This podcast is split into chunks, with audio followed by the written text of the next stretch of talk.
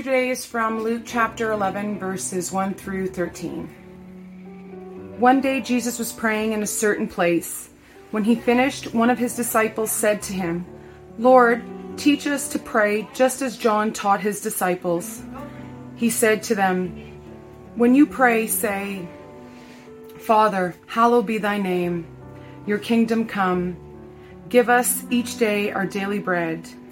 Forgive us our sins for we also forgive everyone who sins against us, and lead us not into temptation. Then he said to them, Suppose you have a friend, and you go to him at midnight and say, Friend, lend me three loaves of bread. A friend of mine on a journey has come to me, and I have no food to offer him. And suppose the one inside answers, Don't bother me. The door is already locked, and my children and I are in bed. I can't get up and give you anything.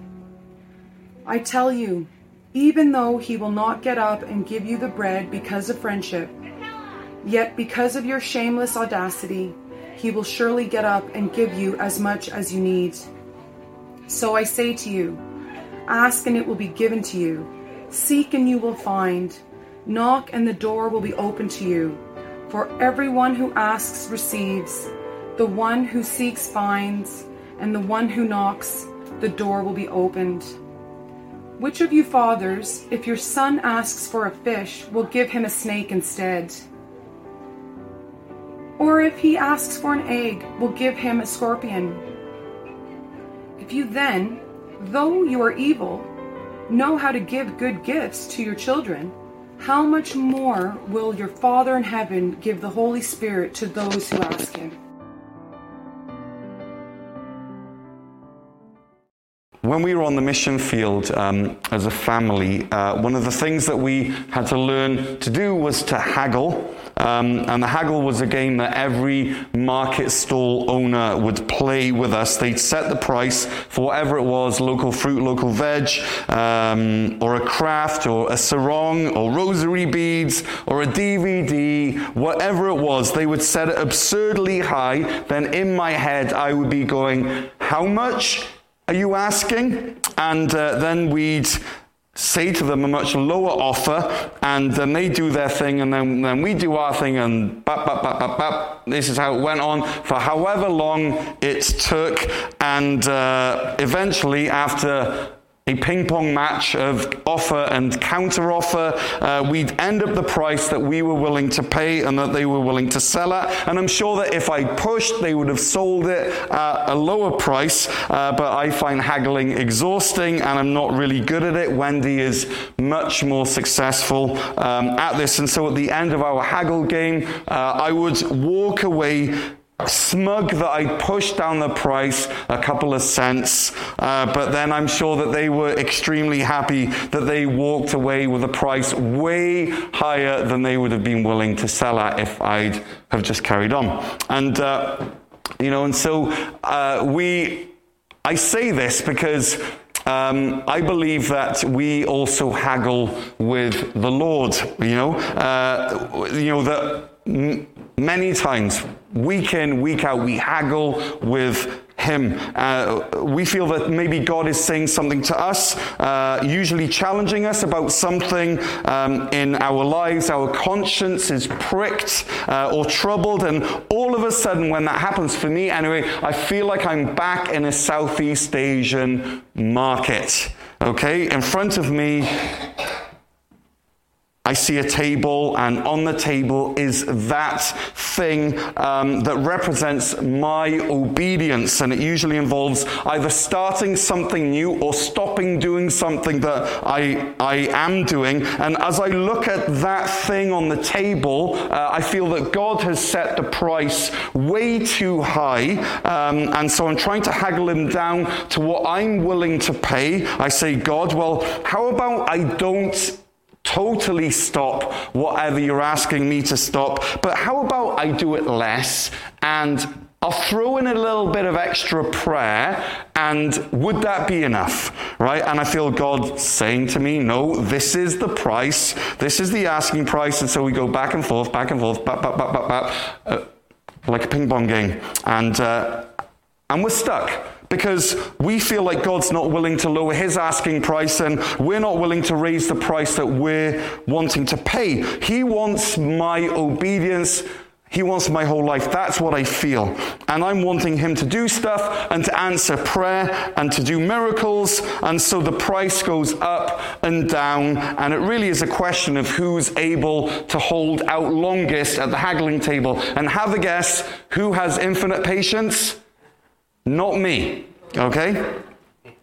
And uh, but but when we feel like God is asking us too much at the haggling, you know, at the haggle table, we we think in our mind, or even we say it verbally, how much have you just asked me for, God? How much have you just asked me to give? How much is this act of obedience actually going to cost me? How much is the price of a clean conscience? Are you kidding me that that's how much it is? How much do I owe you for what you've already done for me? Um, and even though we ask this many, many times, there's a problem with the question, how much? And the, uh, and the problem with the question, how much, is that it reduces our relationship with God to a contract or to an arrangement or to an agreement. It reduces our relationship to a haggle. Let's uh, look at Luke chapter 11, verse 5. Says this Then Jesus said to them, Suppose you have a friend and you go to him at midnight and you say, Friend, lend me three loaves of bread. A friend of mine on a journey has come to me and I have no food to offer him. And suppose the one inside answers, Don't bother me. The door's already locked, and my children and I are in bed, like I often ask you to do. Try to picture what this looks like, okay? I can't get up and, and, and and I can't give you anything. Verse 8 I tell you, even though he will not get up and give you the bread because of friendship, yet because of your shameless audacity, he will surely get up and give you as much as you need. So I say to you, ask and it will be given to you, seek and you will find, knock and the door will be opened to you. For everyone who asks receives, one who seeks finds, and to the one who knocks, the door will be opened. Which of you fathers, if your son asks for a fish, will give him a snake instead? Or if he asks for an egg, will give him a scorpion? If you then, though you are evil, know how to give good gifts to your children, how much more will your Father in heaven give the Holy Spirit to those who ask him? How much more? This scripture resonates with me Luke says that instead of God, or, or, or, instead of us asking God, how much are you asking me to give? Instead, we see God saying to us, us how much more am I willing to give to you? So, this haggle with God has now been replaced by the open handedness of God. And in Luke 11, both of the pictures here um, are driving home the same point.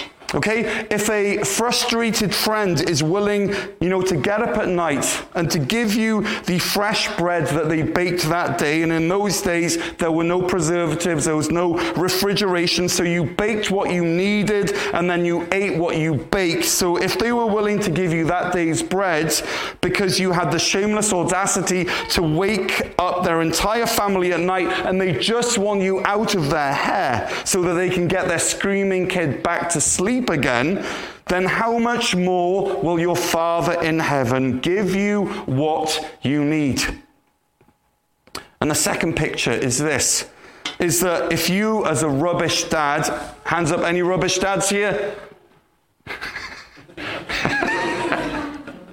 know enough not to give your child uh, the poisonous lake eel when they've asked for a fish. Hey, son, do you want some lovely fish and chips. Hey, dad, that's not a fish, that's a snake. Right? If you know not to do that, then how much more will your Father in heaven give you what you need? There is no need to haggle. This is a haggle free zone. I was recently at Silver Lake and uh, over at the docks, and there were some people getting onto their paddle boards, and this massive lake snake came up from you know the bottom of the lake. This is it. You can't see how long it was, but it must have been that long. Like it was this big. It was this big, right? And uh, and it nearly got onto one of the paddle boards that had a person on it. And so they, you know, they kicked and it went away. Now, later that night, we uh, went into the dining hall because it's walking tacos, and everyone loves walking tacos. And, you know, everyone's excited for it, and we're talking about it, and we're imagining what it's like. And then I reach the serving area uh, of the dining room, and the kitchen staff plunk part of the lake snake on my tray in a Doritos packet.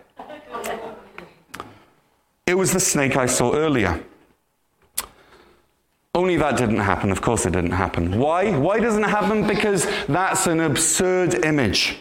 It's, it's ludicrous. Of course, dads and serving staff at the Wesleyan camps know not to give their kids a snake when they've asked for a fish or a scorpion when they've asked for an egg.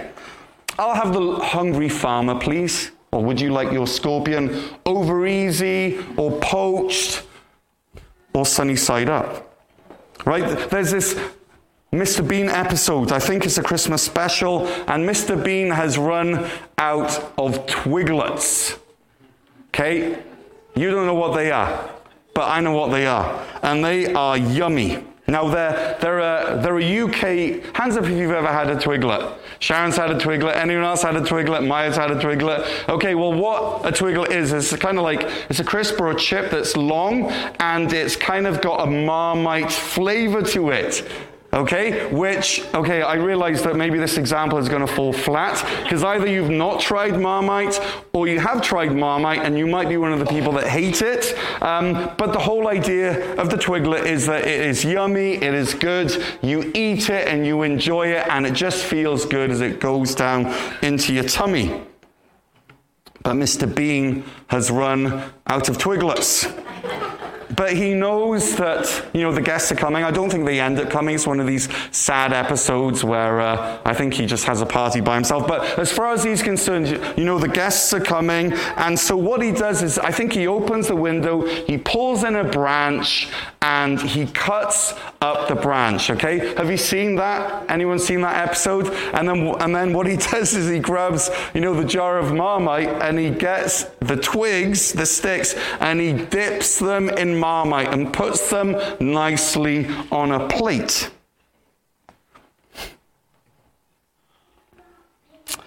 And the whole idea of this is that it is idiotic because no one's going to walk into the party going, Thank you, Mr. Bean, this tastes good. Whether or not you like a real twiglet or not, for sure you're going to hate a twig which is covered in marmite. And so only someone like Mr. Bean would give you a twiglet or a twig smothered in marmite. And God is not Mr. Bean. Everyone say that together. God is not Mr. Bean. Okay, if that's the takeaway, I should have called it this. Action required, God is not Mr. Bean. Okay, and so God, He doesn't give you a snake. He doesn't give you a scorpion. He doesn't give you a stick covered in marmite. He doesn't give you a triangular piece of cardboard covered in cheese sauce saying, have a Dorito. Okay, that's not what He's like. God only ever gives the real deal. Ephesians 1, verse 3 says this Praise be to the God and Father of our Lord Jesus Christ, who's blessed us in the heavenly realms with what? Every spiritual blessing in Christ. How much more will your Father in heaven give you? How much more? When, when Jesus says this, when he says how much more, he's inviting you to imagine, to start fantasizing how much more God will give you. Let's back up a few verses to verse 1. One day Jesus was praying in a certain place. When he had finished, one of his disciples said to him, Lord, teach us to pray just as John taught his disciples. He said to them, When you pray, say, Father, hallowed be your name, your kingdom come. Give us each day our daily bread. Forgive us our sins, for we also forgive everyone who sins against us, and lead us not into temptation. So the disciples at this moment, they're asking Jesus to pray. You know, they're saying to him, Hey, Rabbi, um, you know, John has taught all of his folks how to pray. Maybe it might be a nice idea if you teach us how to pray. And uh, maybe this morning you see God as the one who hands out scorpions and hands out snakes. Okay, but in this prayer, Jesus actually tells us what we can expect from our Heavenly Father. Is he the one from whom we should expect scorpions and snakes, or perhaps is he more? And so this prayer kind of is like Coles Notes, you know, to God. It's God's LinkedIn profile. And Jesus starts by saying to us or showing us that God is our Father, not the kind of Father who gives a snake instead of a fish, but a Father who gives good things. He then tells us some things that uh, we, we might say to Father God. Uh, we might tell him, you know, that his name is holy, which is, Dad, I respect you. We might say to him, Your kingdom come, which is saying, May your influence expand here on earth, and may my friends come to know you as Father as well. He then says, Would you give give us each day our daily bread, not like an angry nighttime neighbor who throws, you know, the bread out of the window because they're so sick and tired of you, but as a dad or a mum who knows just how you like your marmite spread on that hot toast. Okay, that's the image here. And it has to be thin. Don't put marmite too thick, it's got to be thin. And then Jesus says that you can ask your Father, yeah, to forgive your sins, that you could be cleansed and new and fresh. And, and our Father also, He empowers us uh, so that uh, we can let go of the bitterness which we hold you know, towards others. And like any good father, Father God will not lead you into temptation. Oh, here's a naughty thing. Why don't you you know, come over here and see what's over here. God will never do that. And so, you know, if we if we're standing in the kitchen of God, God's kitchen is a no snake and a no scorpion zone.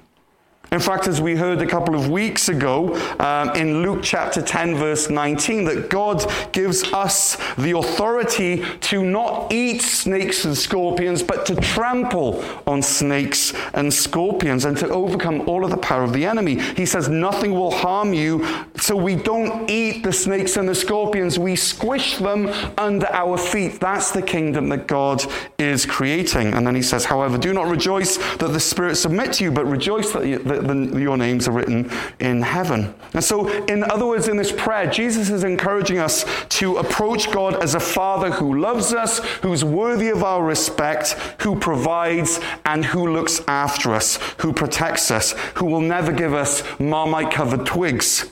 He is the God of how much more. He's the God whose, whose generosity we can never measure. And, that, and if we were to try to measure it, we'd never come to the end of it.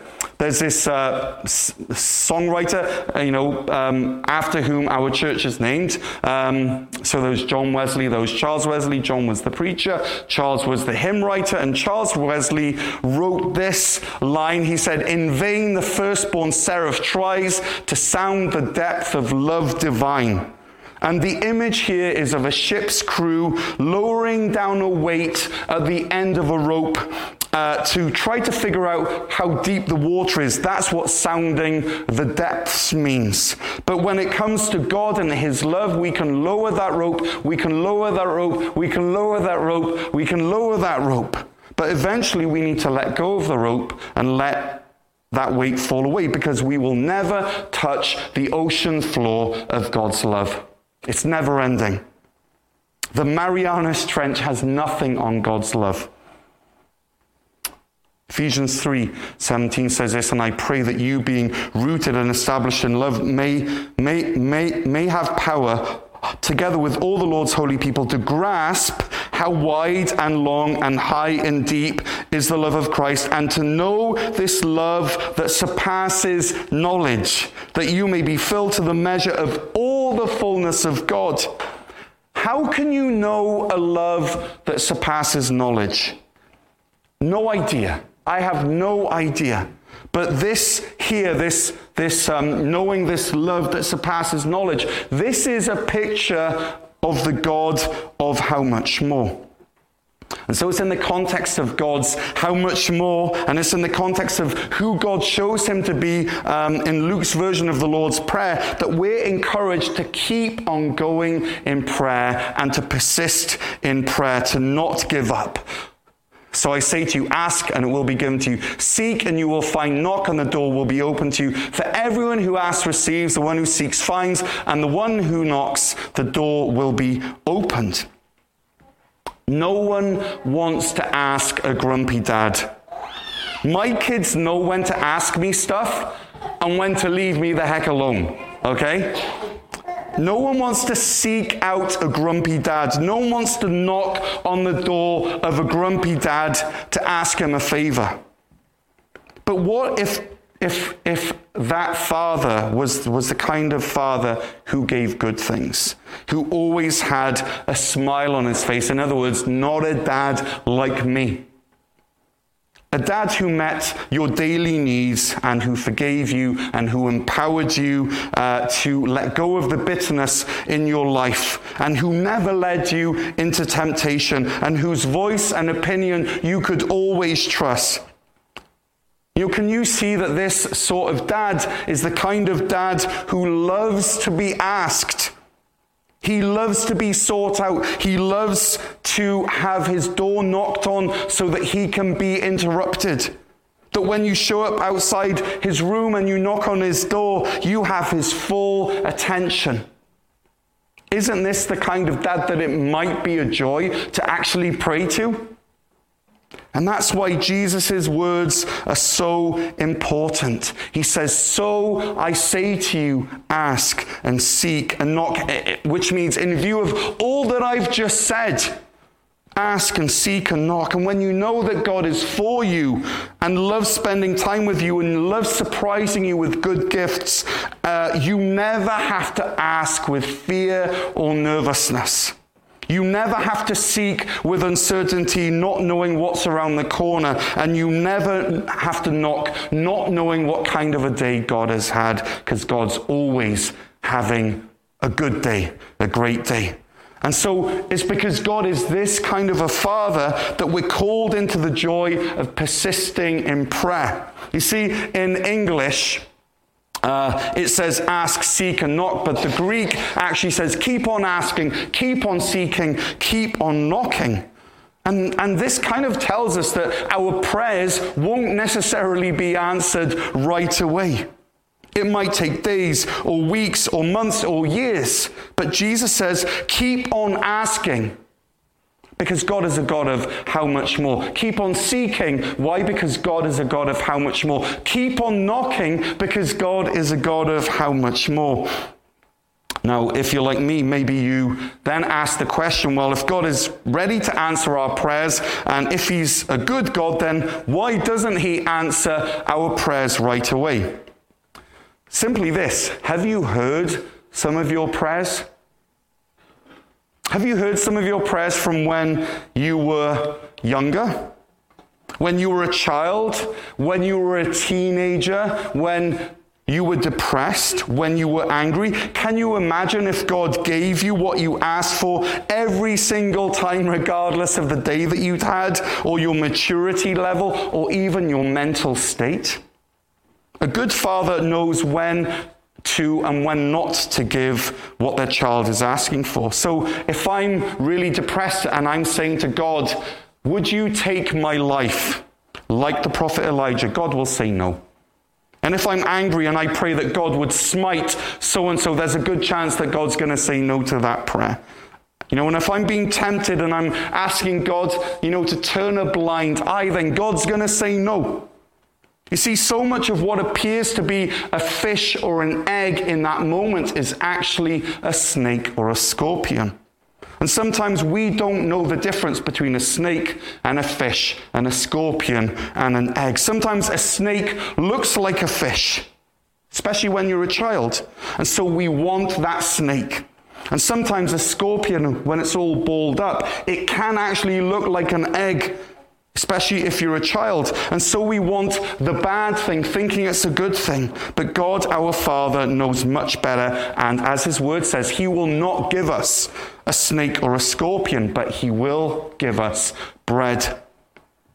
And that's why in the Lord's Prayer, one of the key phrases is this Hallowed be your name, your kingdom come. Because we're returning to a place when we say this of trusting that God knows best, that He's the wisest, that He will give us exactly what we need. And so we might scream like a kid having a tantrum for our sweeties and our candies, like a child in the grocery store, right? I, I want this, I want this, I want this, and, and everyone else doesn't know where to look. You know, should I get involved? Should I keep on walking? You know, and everyone's like studiously ignoring this. Well, that's what we're like sometimes. But God knows when to say no and when not to give into our hissy fits or our wobblies. And so here's the thing whenever God says no, you can be sure that He has something so much more wonderful to you, uh, m- much more wonderful for you. Like um, last week, right? Martha said, um, or yeah, Jesus said to Martha, Martha, Martha, you are worried about and upset about many things, but few things are needed, or indeed only one. Mary has chosen what is better, and it will not be taken away from her. So, and, and if you remember last week, Mary had chosen to sit in the context, you know, of a disciple at the feet of Jesus. And when we do this, when we sit in the context, in the posture of a disciple at Jesus' feet, we get what we want. We get God Himself. If you then, though you are evil, know how to give good gifts to your children, how much more will your Father in heaven give the Holy Spirit to those who ask Him? Jesus is telling us here that the Father, Jesus is telling us that the Father gives the Spirit, right? That's what we're reading here. Or another way to put this is that God is telling us that God will give us God. Because who is the Holy Spirit other than the third person of the Trinity? And what does the Holy Spirit do? This is where it gets exciting. When we, when we, um, when we ask in faith and we receive this, how much more? This is what we are receiving. We are receiving a spirit who assures us that we're God's children. Galatians 4, verse 6. Because you are his sons. God has spent, sent the spirit of his son into our hearts, the spirit who calls out, Abba, Father. We also receive the Spirit who assures us that God loves us. Romans 5, verse 5. And hope does not put us to shame because God's love has been poured out into our hearts through the Holy Spirit who has been given to us. And the Spirit assures us that Christ lives in us. 1 John 4, verse 13, which isn't there, says this This is that how we know that we live in Him and He is in us. He has given us of His Spirit. So, so the Spirit assures us that Christ lives in in us. And the Spirit also gives us joy. Acts 13 52. And the disciples were filled with joy and with the Holy Spirit. And the Spirit is evidence that we are in God's kingdom, that we're in God's family. Romans 14, verse 17. For the kingdom of God is not a matter of eating and drinking, but of righteousness, peace, and joy in the Holy Spirit. The Spirit is our freedom. Now, the Lord is the Spirit, and where the Spirit of the Lord is, there is freedom. And the Spirit is the first installment of the believer's inheritance in God's kingdom. Ephesians 1:13, when you believed, you were marked in him with a seal, the, the, the promised Holy Spirit, who is a deposit guaranteeing our inheritance until the redemption of those who are God's possession to the praise of his glory. And friends, these verses that I've just gone through there are just the tip of the iceberg. But what I want us to understand this morning is that when we have a verse like Luke 11, verse 3, if you then, though you are evil, know how to give good gifts to your children, how much more will your Father in heaven give the Holy Spirit to those who ask Him? What we're seeing is the Trinity at work. And when the Trinity is at work, you can be sure that God has your best interests at heart. Amen. You can be sure that God is not meeting you at the haggling table. You can be sure that God is not sneaking uh, snakes and scorpions into your lunchbox, but that God is a God who gives Himself and who invites you to keep on asking and to keep on searching and to keep on knocking. And the reason why we should keep on doing all that stuff is because God loves, you know, to give. And if you keep on asking, He promises you will receive. And if you keep on searching, He promises you will find. And if you keep on knocking, He promises the door will be opened to you because God is a God who loves to give Himself. Jesus tells us that the Father gives the Holy Spirit. God is a God who loves to give Himself, and He's a God who loves answering shamelessly audacious prayers because God is a God of how much more.